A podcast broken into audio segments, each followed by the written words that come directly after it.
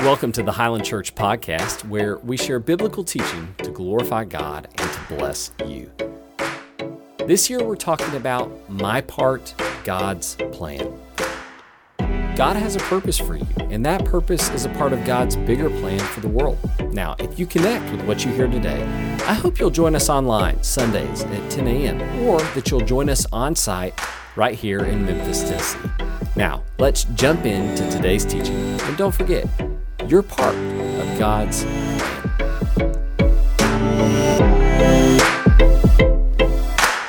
Okay, look with me at Acts chapter 2 for just a second. We're going to get kind of technical, and I think it's going to help, though. Acts chapter 2, starting in verse 42 through 47. What we've talked about over the last couple weeks is that what we see here in these passages are the foundational moments of the church. And the church devotes itself to four practices at its very beginning to the apostles' teaching, to fellowship, breaking bread, and to prayer. We're spending a couple of weeks on each of those. We're doing prayer next week. Here's what I want you to look at right now the verses right before that and right after it, and see if they look similar to you. So, Acts 2, starting in verse 40, look at this. With many other words, he, Peter, warned them and he pleaded with them this is after telling them to be baptized, repent and be baptized. He pleads with them. And he says this Save yourselves from this corrupt generation. And those who accepted his message were baptized, and about 3,000 were added to their number that day. So that's 2, 40, and 41. And then in 42, we see the four practices. But come with me to 47, the very end of that section. and the Lord added to their number daily those who were being saved. Okay, do you see the parallel between those two passages? You see the key words that show up in both places. So, in the first, he calls them to save themselves from this corrupt generation through repentance, belief, and baptism to Jesus Christ. And the Lord adds to their number daily those who are being saved. And then you see that same thing repeated at the very end, Acts 2:47, the Lord added daily to their number those who are being saved. So what you have here is like the bread of a sandwich, okay? Um, the brackets to an, to an argument or a point that's being made. So we're going to pay attention to what's on either side of these foundational practices the church committed themselves to. And this is what it is. Okay. As you look at those two verses on either side of this foundational passage, what you should ask yourself is who is this Lord and what does this Lord want? What does the Lord want? And you see it answered really clearly here in the text. Our Lord is the Savior.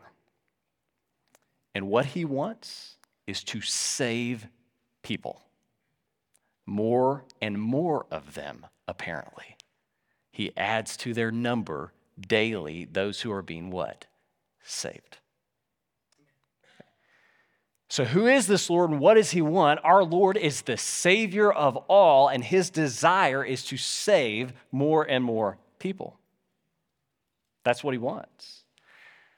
Uh, as we've talked about the last few weeks, we talk about Acts 2 as the foundation of the church, Jesus Christ, the foundational practices, the framework of the church. But around those, what you might imagine is God comes and wraps his arms around this structure as it's being built. And so it's his force that's drawing and keeping the church together. And the force of his will, his desire for the church, is that through the church, more people would be what? Saved. More people would be saved. Okay. Let me tell you two stories about saving and, and see if you notice a difference and a similarity in the stories. The first happened this week, um, Wednesday night. A man on a carnival cruise, Carnival Valor cruise. Did you see this? He was on a cruise with his sister. He gets up, it's, it's late, and he, he goes off to go to the restroom, and he never comes back. And so she reports it, and they can't find him anywhere. This is late Wednesday night. Late Wednesday night. Thursday, Carnival reported to the Coast Guard he was missing at 2:30 p.m. He had fallen overboard. He was found alive at 8:30 p.m. Thursday. So the Coast Guard says he was in the water for at least 15 hours, maybe more like 20 to 24 hours in the water. No life jacket. So the Coast Guard released this grainy footage. Maybe you've seen this of the rescue. It's late, it's dark, and, and so it's hard to see the video. But all you can see is this head coming up above the water and an arm raising, and then the head sinking under the water for seconds at a time. And then coming back up and waving and then sinking underwater. Now, just imagine the terror and desperation he felt for hours in that water. 20 miles off the Louisiana coast, not a soul in sight, seeing that cruise ship sail away. Can you imagine it? Okay. Let me tell you another story from one of my favorite movies of all time, Sandlot. Um, Sandlot is about, if you haven't seen it, you need to. Uh, although the language in Sandlot was not what I remembered as a kid you like, you know, parents, my generation's parents, why did you let us watch that stuff? Okay, but anyway, Sandlot, it's about these boys who play backyard baseball basically on a sandlot. And, um, but they also get into a lot of trouble and mischief. And one day it's too hot to play baseball. And so uh, finally, they decide they're going to go to the neighborhood pool. Remember this scene? And so Squints, Squints is this little runt who wears these big black rimmed glasses, so they call him Squints, and he's funny. And so he has a big crush on who? Do you remember? remember? Wendy Peffercorn. It's not peppercorn, it's pepper. I thought it was a lisp, it's, it's actually peppercorn. Okay. Wendy Peffercorn is the lifeguard at the pool. Now, here's the problem Squints can't swim. So he stays in the shallow end, but he looks up at the lifeguard stand, and there's Wendy Peffercorn applying sunscreen, and he can't handle it. He says, I can't take it anymore. And so he climbs out of the shallow end and he walks to the deep end. Remember this? And he goes to the edge of the diving board and he looks at Wendy Peffercorn and he smiles. And then he jumps in. But he can't swim, so he sinks straight to the bottom.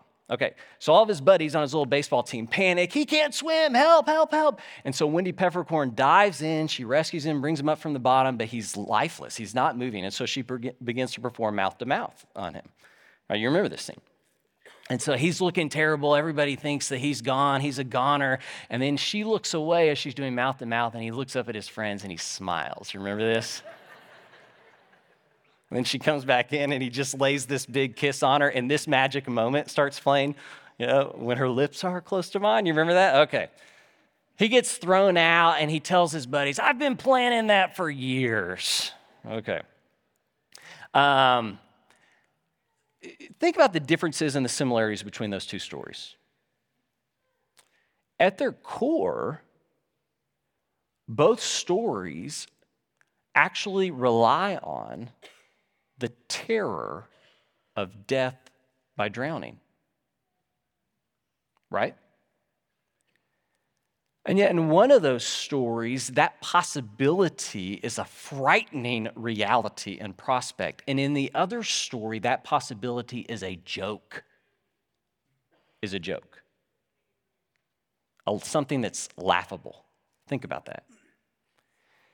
And in some ways, I think the difference between those two things helps us to see and understand a world that when we talk about their need to be saved, our need to be saved, they don't understand it. To them, it seems like a joke.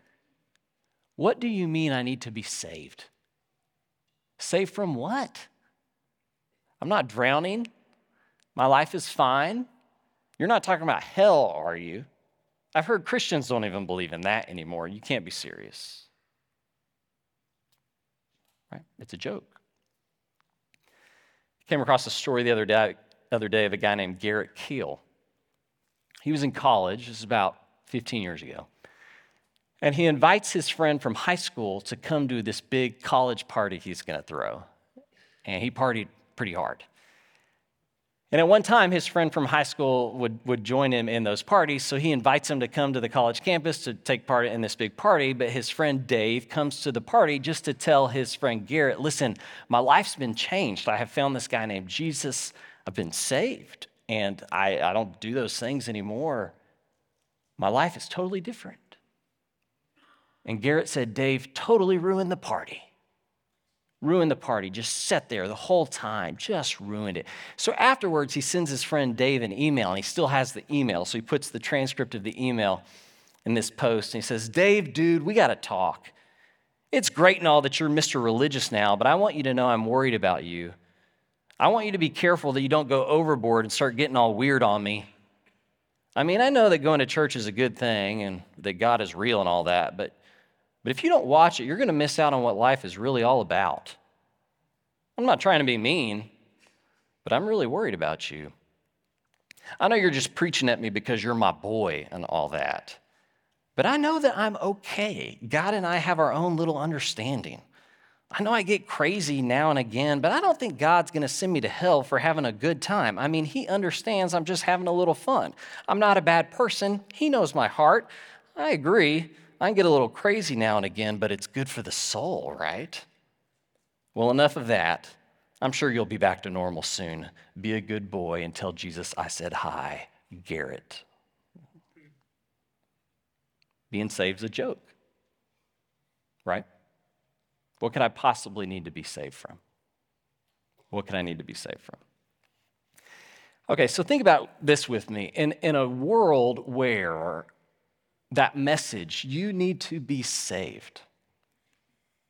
You need to be saved from an eternity apart from your Lord and Savior, who wants nothing more than to be with you for all time, to save you from that doom. In a world where that message is a joke and off putting and seen as judgmental, we have backed away from that message as Christians, haven't we? Now, some of you grew up in a time where that was the only message we preached, and we preached it in pretty toxic ways and pretty ugly ways, and we turned off more people than we brought in. But now we're like so put off by the danger of sounding judgmental or being judgmental, or worse, being viewed as a joke, that Christians have shifted their focus into making the world a better place and have given up on the hope of saving souls or more souls being saved by God through the church. Uh, like, um, are you familiar with the MacArthur Foundation? Uh, their mission statement is like burned into my brain from years of hearing it on the radio. The MacArthur Foundation's mission is to make the world a more just, verdant, and peaceful place. And I love the sound of that. And I believe the church's job, in part, is to contribute to making the world a more just, verdant, and peaceful place. And if you read Acts, that happens in two ways. It happens through the labor of saved people in a broken world, but by far, the way it happens is by more and more broken people being saved. And then through those broken people, as that number is magnified and grows, the world is turned upside down the world changes as people are saved. Look at this with me. This is what Paul tells this young minister, Timothy. Look here with me at this. He says, Here's a trustworthy saying. Okay, this means you can count on this. Here's a trustworthy saying that deserves full acceptance Christ Jesus came into the world to save sinners. Christ Jesus came into the world to save sinners who would believe in him and receive eternal life. And then in chapter two, he tells the church, you and me, is what he says to this young minister, Timothy. He tells the church to pray for everybody you know because of this. To pray for everybody you know. And this is why. He says, This is good that you pray for everybody, and it pleases God our Savior. Remember, good and glorifying. So praying for everybody pleases God pleases God our Savior who wants what? Who wants all people to be saved. How? To come to the knowledge of the truth. For there's one God and one mediator between God and mankind, the man Christ Jesus, who did what? He gave himself as a ransom for all people, to buy them back from captivity or slavery. He came for the sole purpose of saving them from doom and powers that have them enslaved. That's why he came. That was his calling to save sinners. He goes on, This has been witnessed now at the proper time. And for this purpose, I was appointed a herald and an apostle. I'm telling the truth. The message, uh, Eugene Peterson's translation, puts this uh, really well. So I want you to see it, his, his version of it, because it's so good and you'll remember. Look at, look at what he says. He, God, wants not only us, that's people who are saved in the church, the people he's talking to in this letter. He wants not only us, he wants everyone saved. You know everyone to get to know the truth that we have learned that there's one God and only one, and one priest mediator between God and us, Jesus, who offered himself in exchange for everyone held captive by sin to set them free. Eventually, the news is going to get out.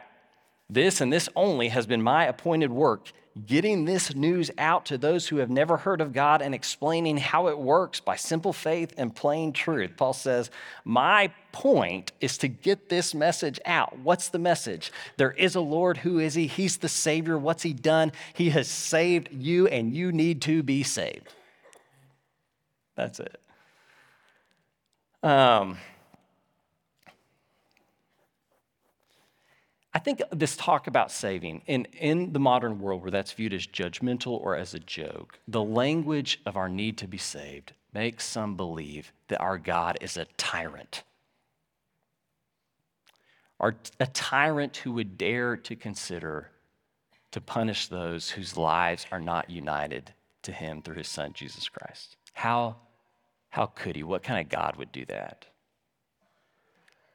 But let me show you this, this passage here in Ezekiel. I could show you countless passages about the character of God. I just want to be really clear, though, this morning about who God actually is and what God actually wants. Look at this with me in Ezekiel.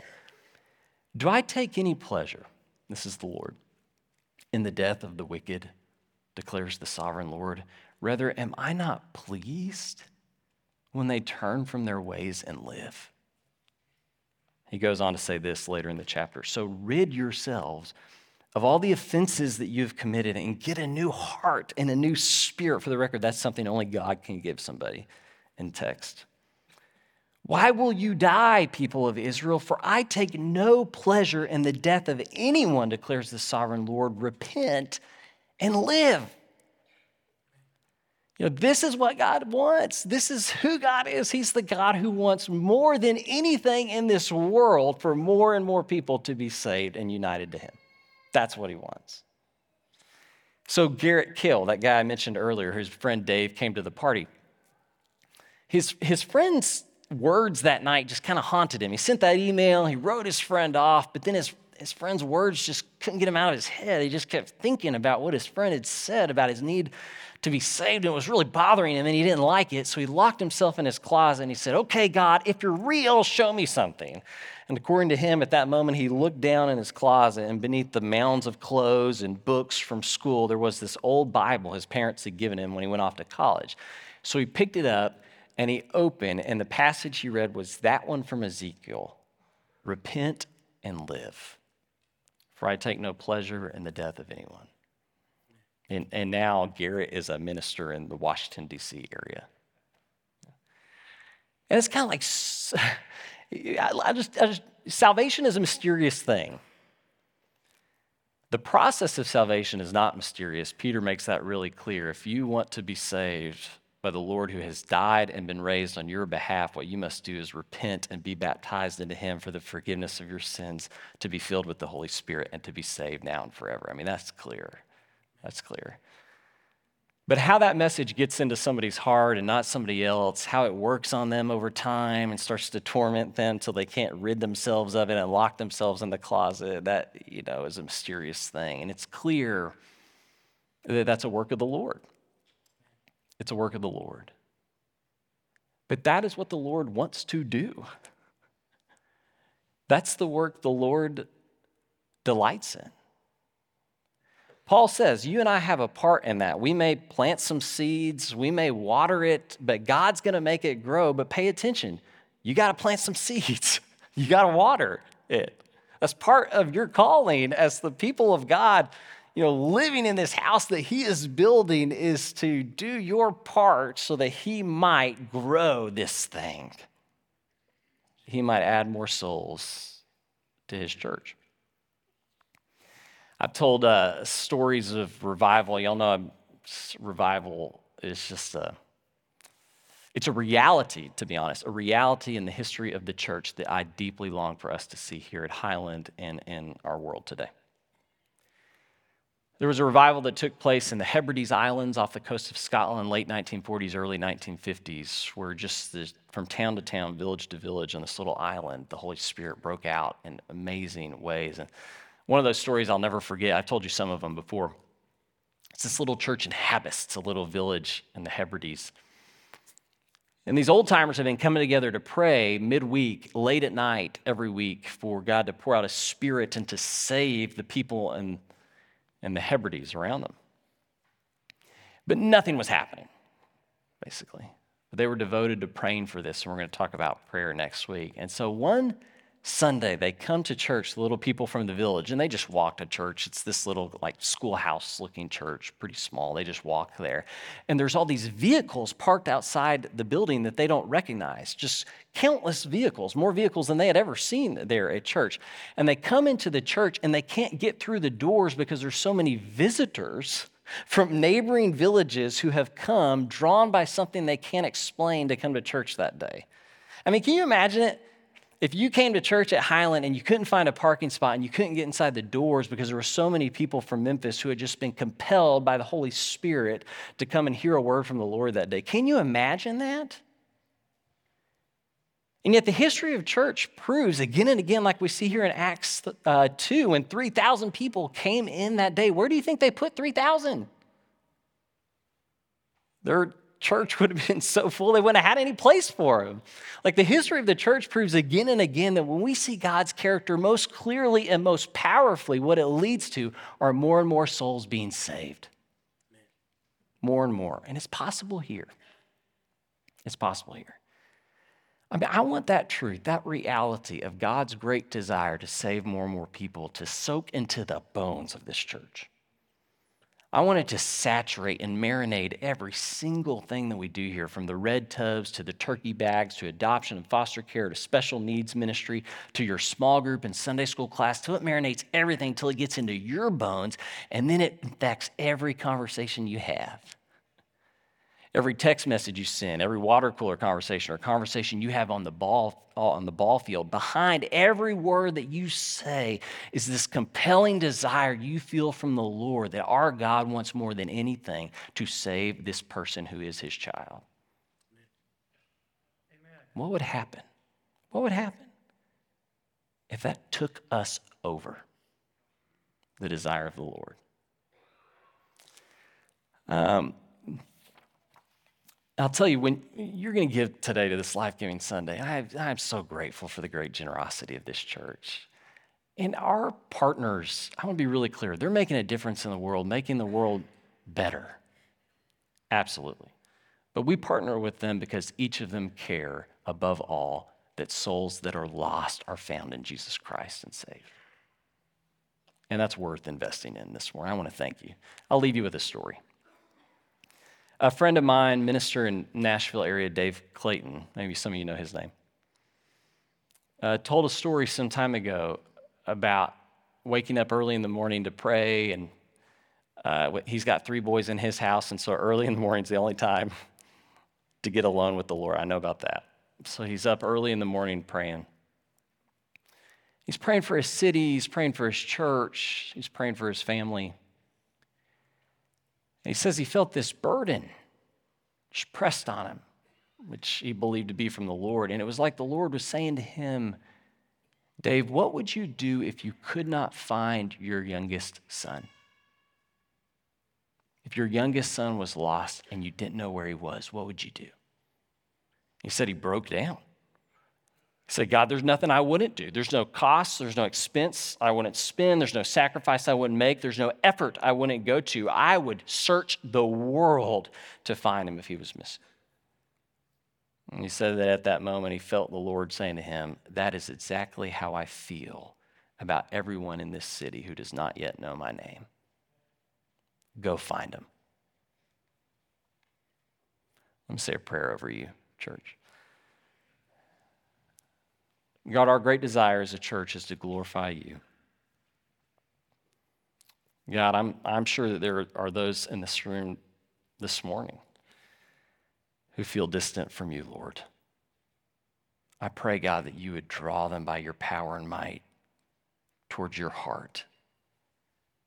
That you would convict them of their need to be saved and that they would find salvation in your Son, Jesus Christ.